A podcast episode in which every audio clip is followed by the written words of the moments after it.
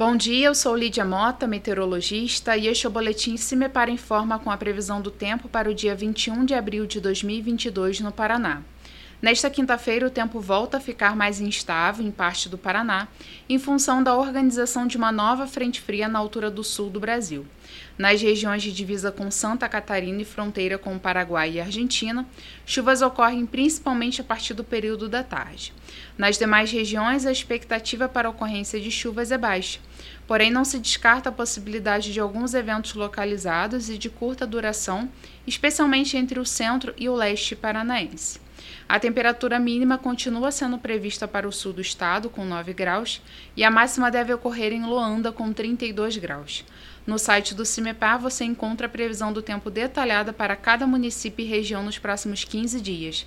www.cimepar.br CIMEPAR Tecnologia e Informações Ambientais.